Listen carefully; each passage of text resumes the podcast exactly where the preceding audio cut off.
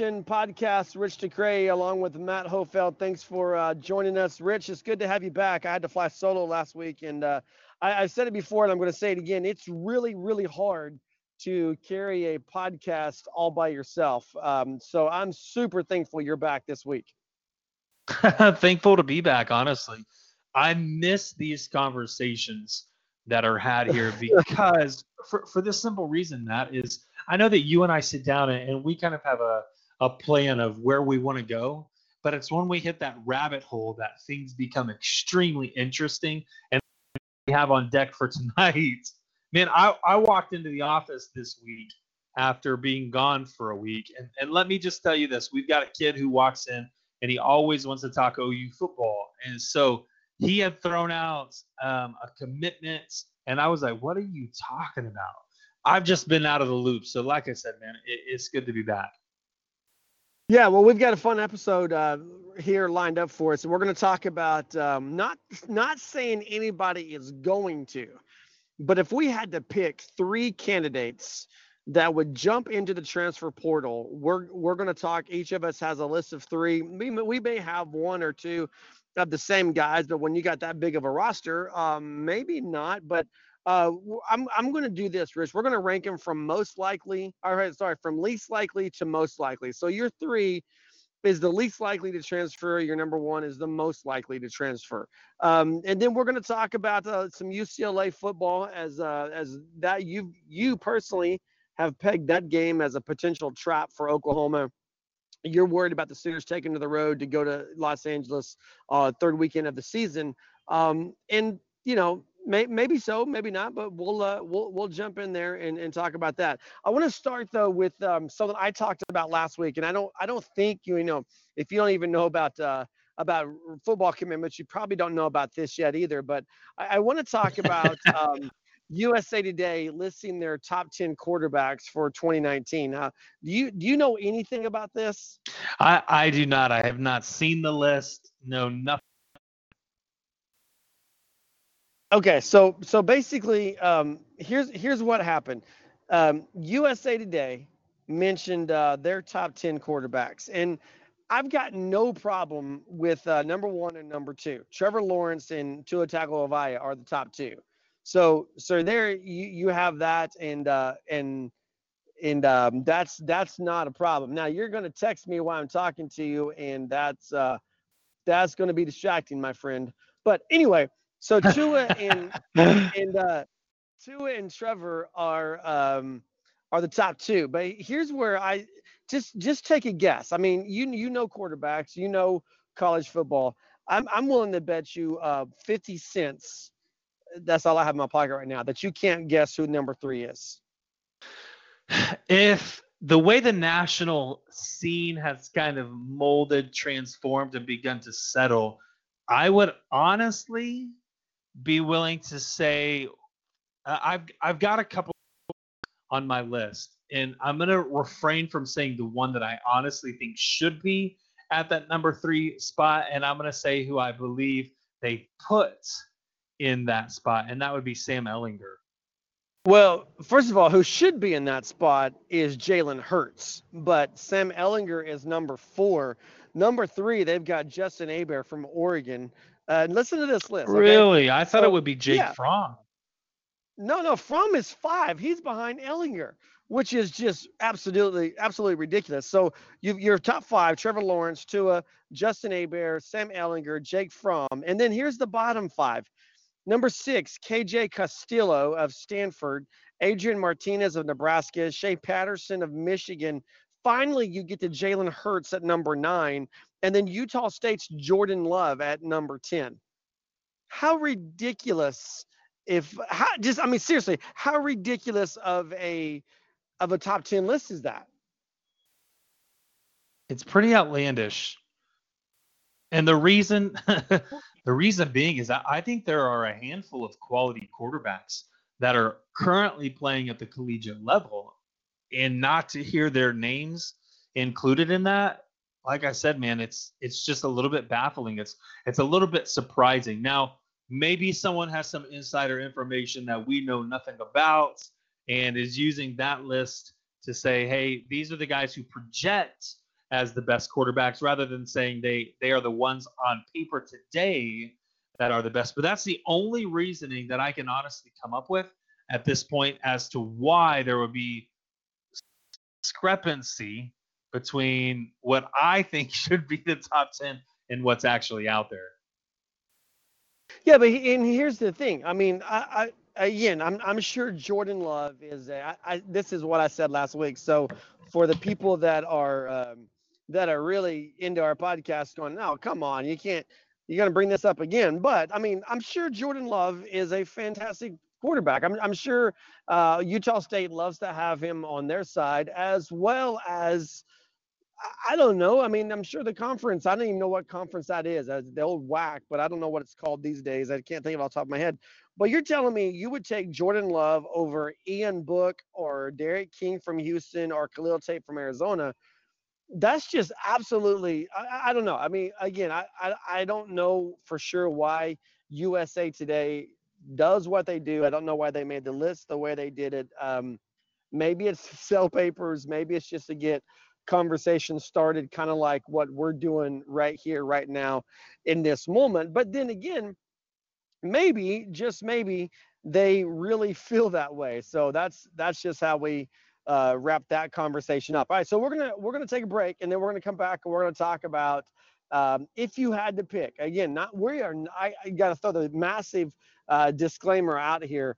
Um, we are not at all, not even a little bit, saying that we believe these guys are heading towards the transfer portal. What we're saying is, if I had to pick, if Rich had to pick three guys that would go into the portal, if, you, if you're going to say, hey, man, uh, Oklahoma has three guys that are going to transfer, here's the roster. Tell me which three you guess it to be. That's where we are. Now, it's again, it is not at all an indication that uh, that we believe this is going to happen. It's just a guess. These are the top three candidates. We're listening to the Sooner Nation podcast, the online podcast for Heartland Sports. Heartland-sports.com is where you can find us on the web.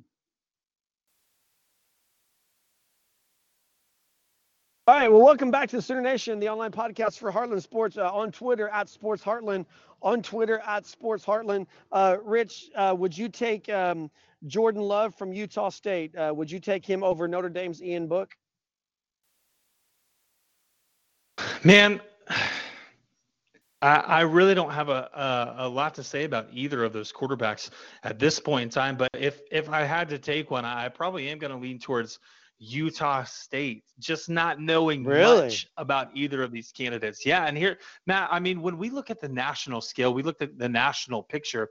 The guys that you've already mentioned, the the Tagovailoas, the Trevor Lawrences, those are really the golden standard here. And when I look at a Utah State team, now I know that they can be disruptive um, in terms of the national picture, and they typically get a guy in there who who's a dual threat quarterback. And I, I just think that makes you extremely dangerous anytime that you touch the ball. Now, that's no slight against anybody who's not a dual threat quarterback, but when I'm looking at what Utah State puts together, the talent that they're going to have on the field surrounding the quarterback, I mean, yeah, I'm I'm to go Utah State. You can disagree with me, and that's okay. I'm just I'm just shocked. So let me let me ask you this question. Um, it's fourth and goal from the 13 yard line you have to score. I mean, you're, you're down by you're down by four points, so you can't kick a field goal. You you got to have a touchdown here. And your two options for a quarterback, fourth and goal from the 13 yard line, you have two options. You can have Sam Ehlinger or you can have Khalil Tate. Who you taking? um, 13, 13 yards from the end zone. Man, here here's the the big kicker for me, okay? Because we've talked about this on several occasions, and I'm really going to echo the sentiments from previous conversations that we've had. In that, I love the tenacity about Sam Ehlinger.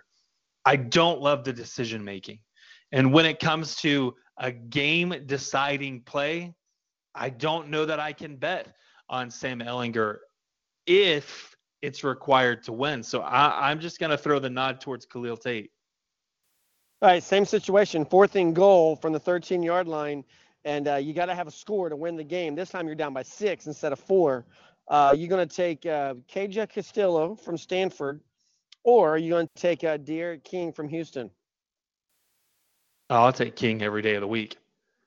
Yeah, see, that's that's, that's no the point I'm making. Is. I mean, that's the point I'm making is that um, Ian Book from Notre Dame, D'Eriq King from Houston, and Khalil Tate are totally left off of this list. I mean, they, they don't even make it on the top 10. Um, and so that's why I just think it's a jank list. Okay, so here we go. Uh, Oklahoma, let's, let's get to Oklahoma football because it is the Sooner Nation podcast.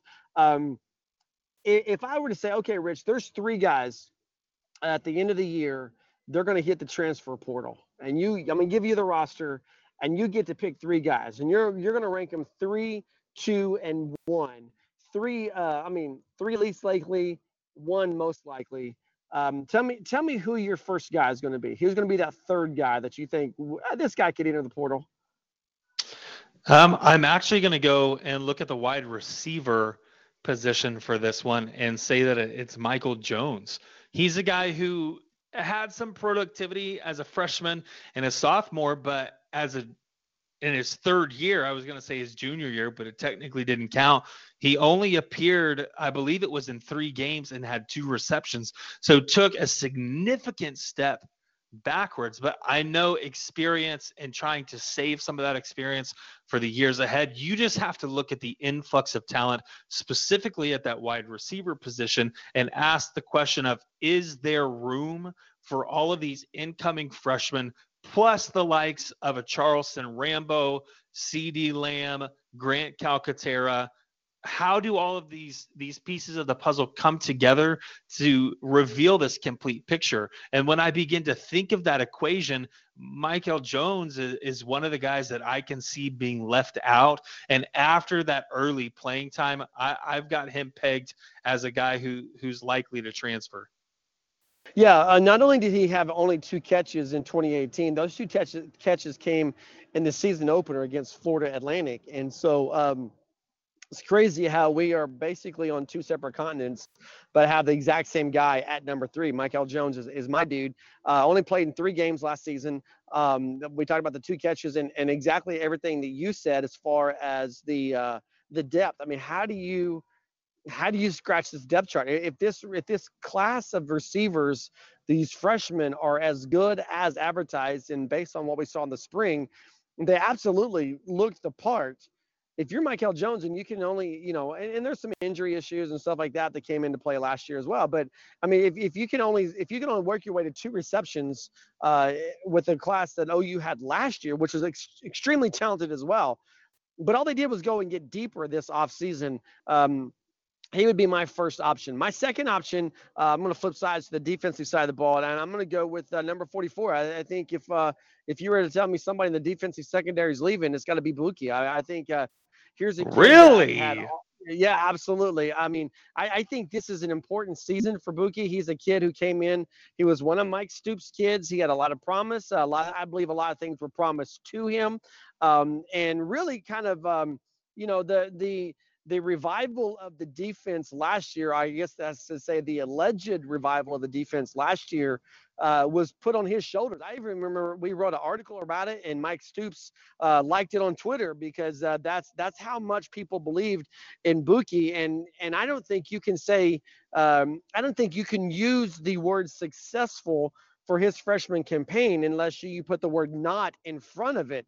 Um, you know, poor fundamentals, uh, starting with his footwork, uh, lack of physicality, uh, like, you know, uh, fitting a square peg into a round hole. Now you got a new defensive coordinator, you got a new defensive backs coach, kind of starting over uh, with this kid. I believe if, if 2019 doesn't work out for him, if they don't find a spot where he can thrive. And if he can't make a giant step mentally and physically, which to his credit, reports post spring was that he's doing just that, and you know, making a giant step both mentally and physically. So, so good for him. But if 2019 doesn't pan out, he's got two years of eligibility. He can set. He hasn't been redshirted, so he can set out somewhere and still play two more years uh, after that, based off of how this season goes. So he he's my second player. Again, here, here's the disclaimer: we're not saying these guys are. We're just guessing. If you were to tell us that three guys we're going to transfer, here's our three. So, uh, so both agreed on Michael Jones, and then uh, Buki's my second guy. Who's your second guy?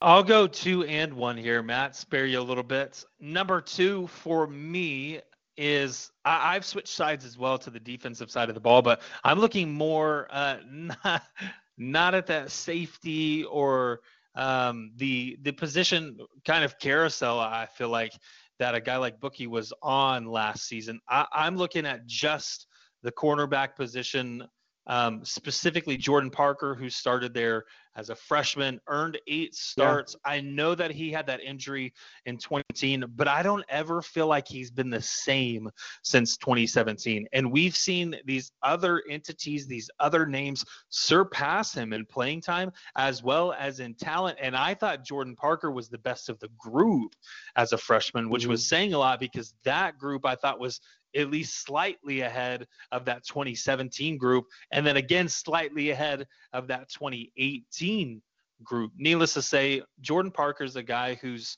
I know he played in in seven games with one start last year, but his playing time has been claimed by others, and he's seeing himself slip further down that depth chart. With this defensive overhaul, you also have to ask the question of does a guy like Jordan Parker fit the mold for what Alex Grinch is looking for at that position, cornerback or even at the safety?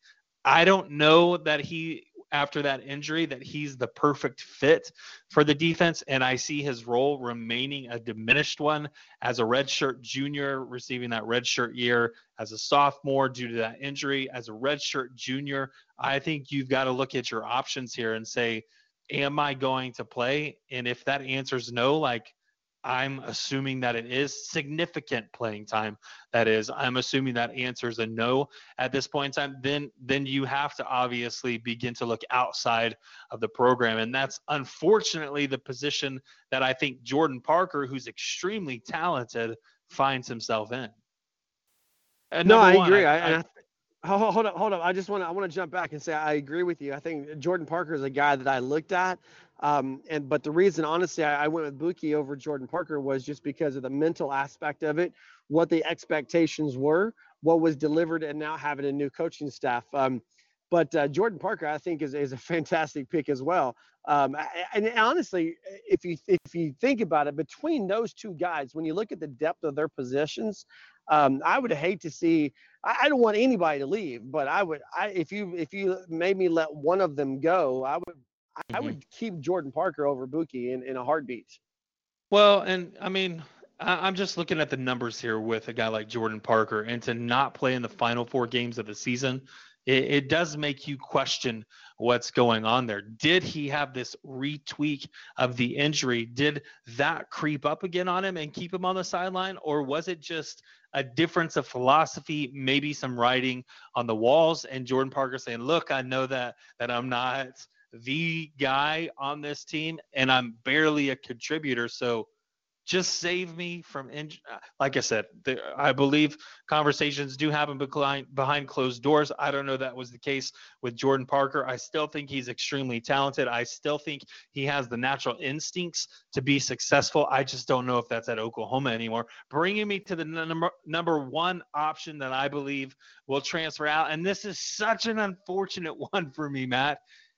I think it's going to be Tanner Mordecai flipping back to the offensive side of the ball. You look at Jalen Hurts transferring in. Tanner Mordecai has waited for an opportunity. He'll back up, most likely. He will back up Jalen Hurts this year. But the way that people who surround the program, as well as the fan base, continues to talk, Spencer Rattler is the future. And if Spencer Rattler comes in and takes the reins, Tanner Mordecai is once again going to find himself in a backup role. And then guess what? In 2021, Vandagriff is going to land on campus. Right. That's that's not a good combination if you're looking to get some quality playing time to increase your draft stock and potentially play on the next level. It's because of how well Oklahoma has recruited that position. And this is no slight against Tanner Mordecai because I thought he was the perfect fit for this Lincoln Riley offense. And what we saw Baker Mayfield, Kyler Murray, on down the list through these generations that we were going to see. I thought Tanner Mordecai would just be that next piece, that next cog to this machine who stepped in, took over, and had great successes on the football field at the University of Oklahoma. But again, Oklahoma the ability to recruit specifically on the offensive side of the ball and more specifically at the quarterback position. I mean, you get two five star recruits in here. It, it's it's going to be a competition and you're going to have to battle every single day for that starting position without the guarantee of ever setting foot on a field. No, I agree. I agree 100%. And that's why I have Tanner Mordecai as, as my number one, um, because I, I don't even know that he's going to actually be the backup this year. I think after Spencer Rattler gets in here, and if, if, and here's the thing it's all about hype. If he lives up yeah. to the hype, then, then he's going to be that guy. And, and that, that leaves Tanner Mordecai, who will probably start the season at QB number two on the depth chart. And by, you know, by the end of, you know, I, I don't know. By by the end of no October, no. No what? I'm going to disagree with you. Okay. I just i don't think you you waste spencer rattler's eligibility. Spencer rattler well, i think if there's a, if there's a if no no well play four games considering everybody remains healthy.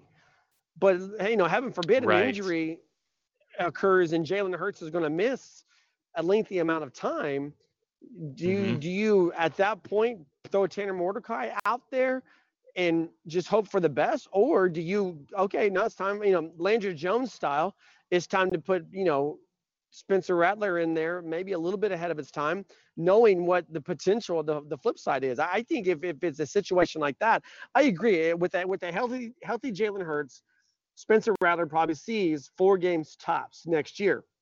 But mm-hmm. a situation, an injury type situation, there's no way, in my opinion, if Spencer Rattler is who everybody says he's going to be, and and he comes into this program, and in a replacement type situation, I don't see how you would go with Spencer Rattler over Tanner Mordecai, based on everything that that's supposed to be there. You don't see how you'd go with Spencer Rattler over Tanner Mordecai, or you got that flipped? No, sorry, sorry. I, how you would go Tanner Mordecai over uh, Spencer okay. Rattler's the guy. Okay. Yeah. I got you all kinds of confused, huh? Yeah, yeah, my bad. Yeah. Okay, so that's uh, that's it. I mean, that's that's our top three. It's, it's crazy if you look at an 85 man roster, um, and we had to pick three. Uh, we had two of the same three guys. I concur, man, because Matt, you and I were having this conversation. I really struggled with picking out some players. Now, I knew what positions I was looking at. I knew that it had to come from those positions, but to actually single out an individual's name was extremely difficult. Tanner Mordecai was that guy who jumped off the page to me as as a candidate to transfer down the road. But when I was looking at wide receiver, there are names. I mean, that's just a roster. That's a position where names are plentiful. And the same goes for the defensive back. So how do you pick just just one of those right. guys and say they're most likely to transfer over this guy? You know what I mean? Especially considering when you start talking about eligibility and the four games um, that these freshmen get these days. It was it was a difficult decision, but man, I, I guess we we've got something cooking here because you and I, like you've mentioned, two of the three 66. Well, you know what they say. They say great great minds think alike. So so there you have it. Okay, you listen to Sooner Nation, the online podcast for Heartland Sports. Heartland-sports.com is where you can find us. All right, man. So we, we got to jump into uh, a little bit of UCLA uh, Bruin football. Um, we, we talked a couple weeks ago about uh, Oklahoma's first three games. I pegged the season opener on September 1st against Houston as the toughest of the non conference games. Um, you said that it would be South Dakota State. I'm totally kidding, totally kidding. You said it would be uh, UCLA. Um, and so we're going to talk for a few minutes specifically about UCLA and let you explain why you feel like the Bruins are a tougher game uh, for Oklahoma than Houston will be. And then I'll spend a few minutes to telling you why you're wrong. How's that? Sound? Oh, okay, okay, good, perfect. Um, here, here's one of the major reasons is while I don't believe this is a complete turnaround of this program. I mean, this was a team that went three and nine last year. How good can they truly be? But I believe that coaching has a lot to do with it. We can go back to Bob Stoops. Uh, was it second year he won a national championship right. with recruits that weren't necessarily his. It meant that the talent was on the roster. They just needed a quality coach who could come in number one and put the X's and O's on the board and actually draw up executions, but two, it meant that it had to motivate these players to execute what was being drawn up X's and O's on the board. I believe that Chip Kelly can be that at UCLA. I think he's got that kind of potential. Number two, we also know that Chip Kelly typically brings in an up style offense. It's going to be up style, up tempo, excuse me, um, an up tempo offense. It's going to, Houston's going to be a good primer. Matt, for what UCLA is going to bring, because both of those are going to be up tempo offenses. They're going to try to keep people, defenses specifically, on their heels, as well as keeping them guessing where that next attack is going to come from. But the real kicker here for me and why I've picked UCLA over Houston is because the quality of athlete, and that's no slight to anyone who is at Houston. That's not to say there isn't speed, there isn't athleticism, but when you're at this Power Five conference, when you are at UCLA, the quality of athlete is is expected to be higher than that of a team that resides in a non-power five conference. Is that true? I, I don't know, but I've bought into that idea clearly, which is why, like I said, I've given UCLA UCLA the edge in the non-conference portion of the schedule as the, the most difficult opponent. Yeah, see, here's the thing is that, you know, one of the oldest sayings in sports is that it's not about the X's and O's, it's about the Jimmies and the Joes. And the, the main difference between 1999, Bob Stoops' first year, and then 2000 the national championship year, and 2018, Chip Kelly's first year, and then what we're looking at 2019 is that Bob Stoops took the team to a bowl game his first year. Chip Kelly's team, their first year, worst start since 1943 at 0 5. Um, and and look, I don't want to take away from Chip Kelly and what he did at Oregon. Um, he is an offensive genius. He, he's one of the the greater minds of college football. But I mean, this is an offense that that they, they didn't they didn't crack the top 50 in any major statistical category for offense last season, including scoring. They were 98th in the country scoring. You don't fix that overnight. And and I'm telling you right now, Rich, if it's just one of those things where we'll just have to get people to to tell us if they agree or disagree. But here's the thing: is that um, if if if UCLA and Houston were to play, put them on the neutral field, Houston wins that game by two touchdowns, easy.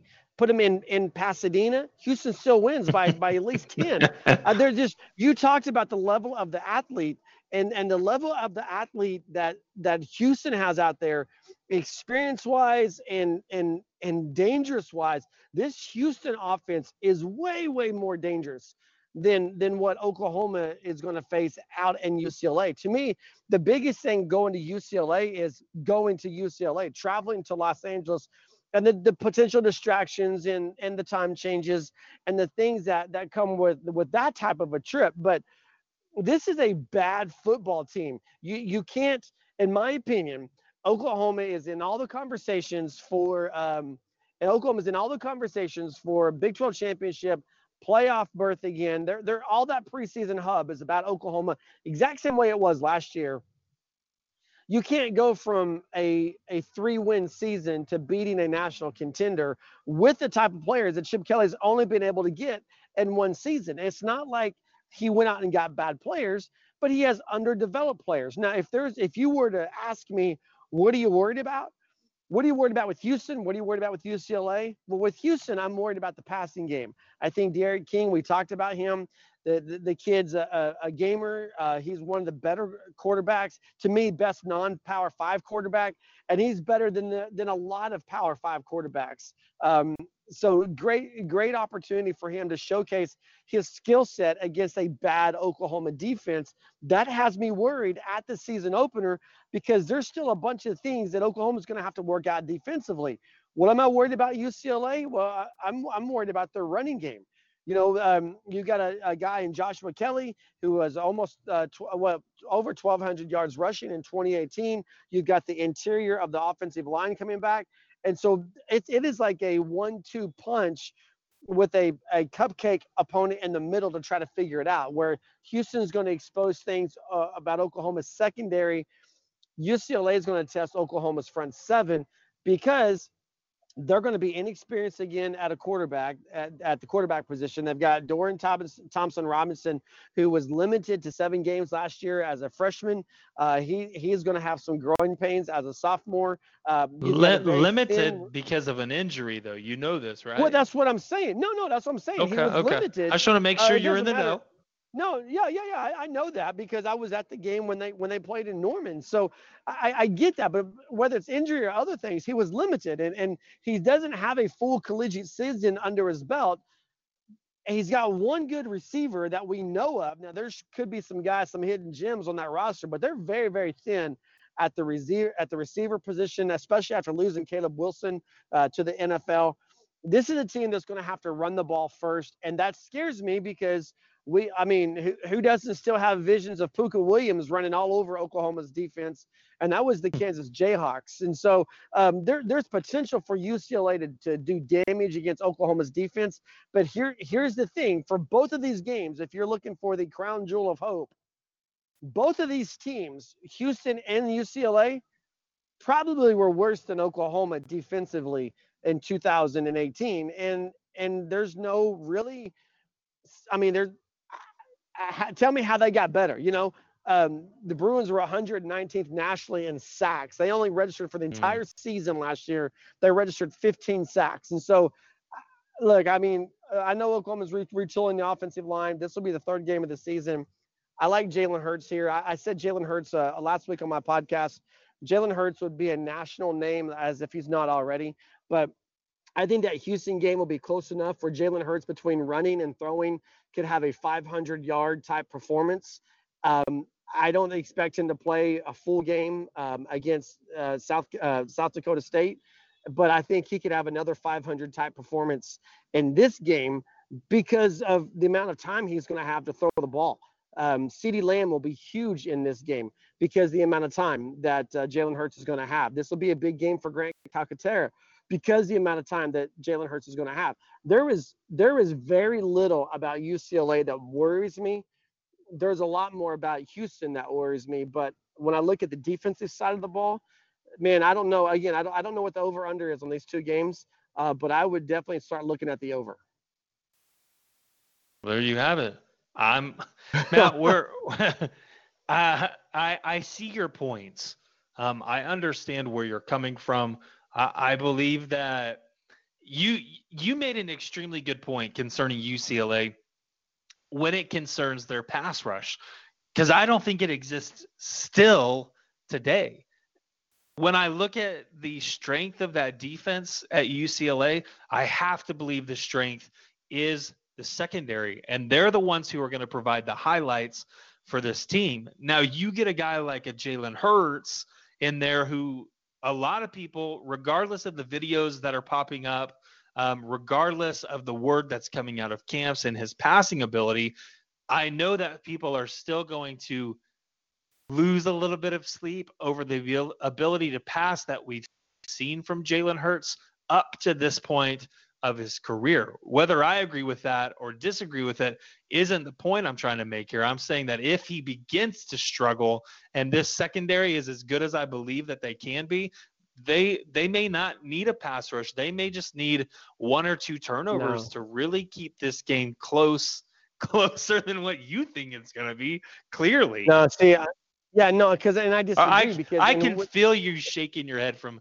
well over 2000 well, miles away it's well, here's the thing. I mean, and you and I have talked about this multiple times. Is that you know you you could have the greatest secondary in the world out there, but if you can't get pressure on the quarterback, it doesn't matter. I yeah. mean, it, it is extremely hard to cover for six, seven seconds, and if you can't get pressure, I mean, Jalen Hurts is with the, this receiving core. Jalen Hurts is going to need four seconds to burn you uh, with what he's got out there on the field. And if you if you if you give him four plus seconds, I, am sorry. I just I, I I agree with what you're saying that UCLA, the strength of their defense is the secondary, but there is a huge, huge weakness in that front seven, and they're going to be tested. Here's what Oklahoma fans need to do.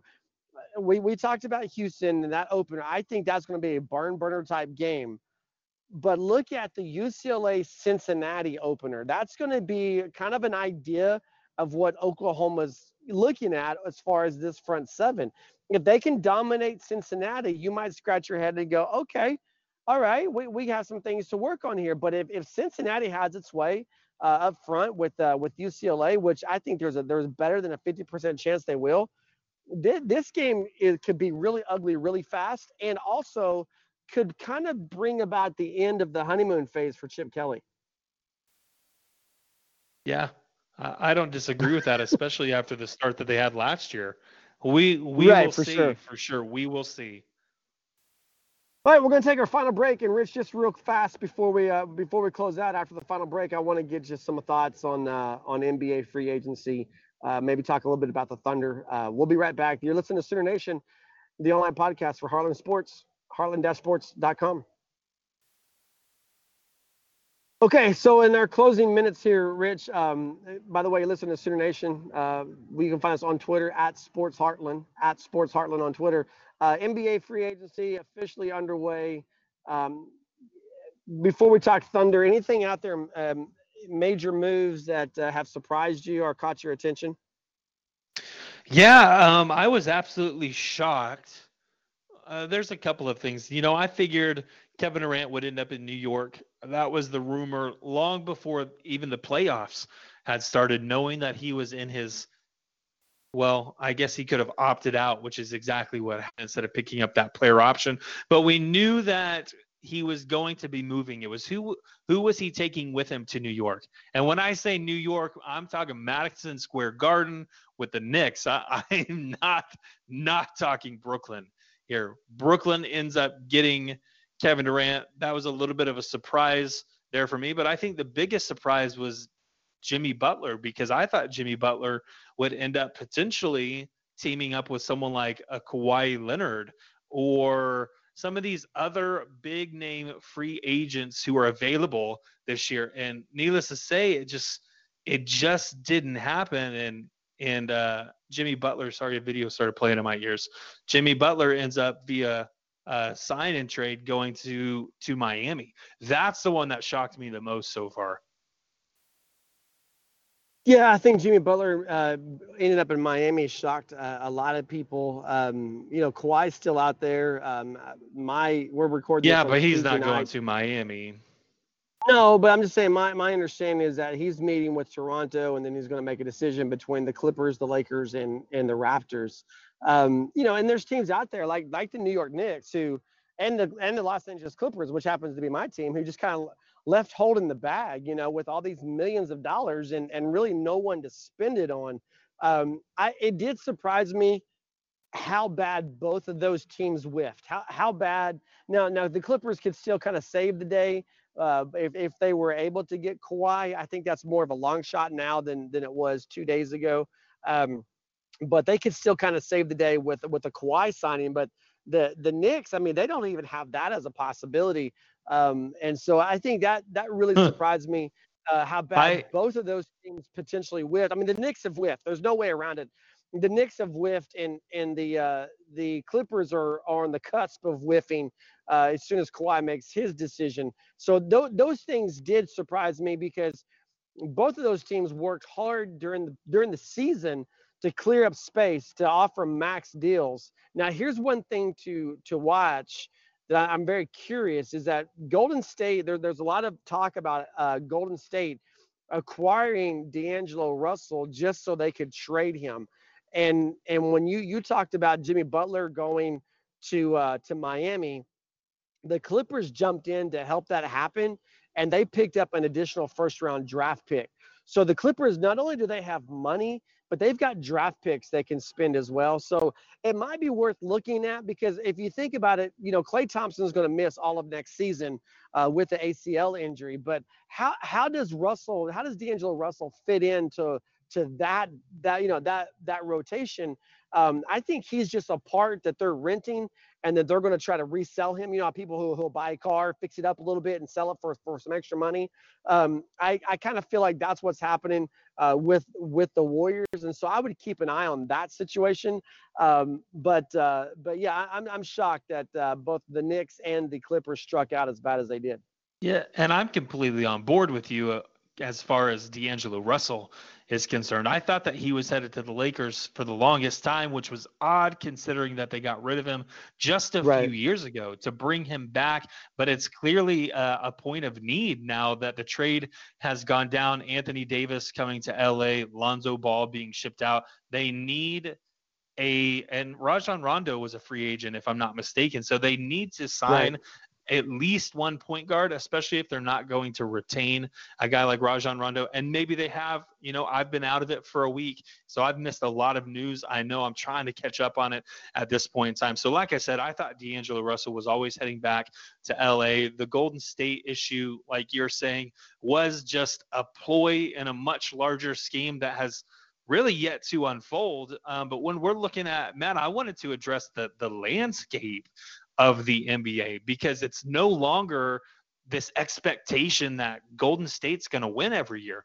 Now, Brooklyn's right. going to have to wait a year before we see them at full strength because Kevin Durant expected to miss the entire season if and only if Kawhi Leonard re-signs with Toronto. I think we we see Toronto as a heavy favorite to win the East even with Philadelphia, even with Milwaukee, even with Boston being potential contend- contenders for that title. I think we see Toronto as the overwhelming favorite. And then the West, it's just going to be a shootout in the West. We're going old school here. You have the OK Corral, if you know what I mean. Needless to say, I couldn't pinpoint a single team in the West who I think is just going to be the overwhelming odds-on favorite to not only win the conference but compete for that that uh, championship. Well, with or with or without Kawhi Leonard, I think when you at this point um, on July 2nd, when you start uh, talking about the West, I, I think you got to start at this point with the Lakers because of Anthony Davis and and LeBron James. And you, mm-hmm. you mentioned uh, about the guard situation there, which which I, I totally get. Uh, but I think that they'll work that out. Now, I will say this. Um, you know, we talked about the Clippers whiffing. The Clippers fan in me has to point out that Boogie Cousins is still a possibility, and Kawhi Leonard. And if you put both of those on LA's team, the Clippers, that is, uh, you've got the potential there uh, for them to be one of the top teams to talk to start talking about. But you're, I mean, you're right with Klay Thompson out, Golden State uh, just kind of. I mean, Steph Curry is still a, an incredible player, but there's lots of teams in the West that have incredible players. Uh, there's one right mm-hmm. here in the mm-hmm. city that we're from that has two incredible players, and they can't get out of the first round. So um, I mean, just because you have an incredible player doesn't mean you're a front runner. Um, and you look at right. the facts, though. But I, I think you got to start with the Lakers at this point, and, and then just kind of see, you know, what Kawhi does. Either Kawhi either solidifies LA as the team in the West, or he makes uh, the the the Clippers a contender, or he solidifies Toronto as the team in the on the East. Uh, there, there's a you know big opportunity there for him wherever he lands. Um, Oklahoma City uh, real, just real quick question because we are up against the clock here. You know, they, they re-signed Nerlens Noel. He, he, he signed or agreed, and they had to think about it a minute, uh, and then he signs. Uh, they they picked up Mike uh, Muscala. Um, where does that leave Steven Adams? Because you're not going to have three centers on the roster. Is Steven Adams is he a, a, a trade bait now? And and when you look at his contract, can Oklahoma City get something out of him? I, I like Muscala because he stretches the floor, which is something that a, lot of Oklahoma City fans said they needed out of their big, out of their five position, their big guy, someone who can really stretch the floor. Steven Adams is not that guy. Is this a shift going with uh, with Noel and Mus- uh, Muscala? Is this a shift for Oklahoma City, or are they just putting parts together to see what happens? Personally, I don't see Steven Adams fitting in with this team uh, with these with these signings. I agree with you. It's kind of throwing some paint up on their on the wall for us people who are more involved or or follow a little more closely the Oklahoma City Thunder. I know that there are trade rumors. A lot of those have really centered around Steven Adams.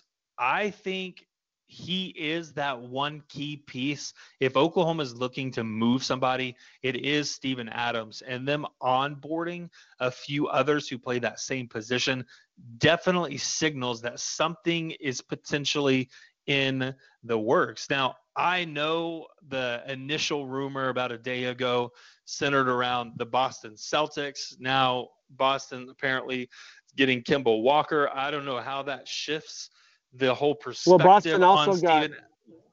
They also got Enes Kanter. Uh, okay.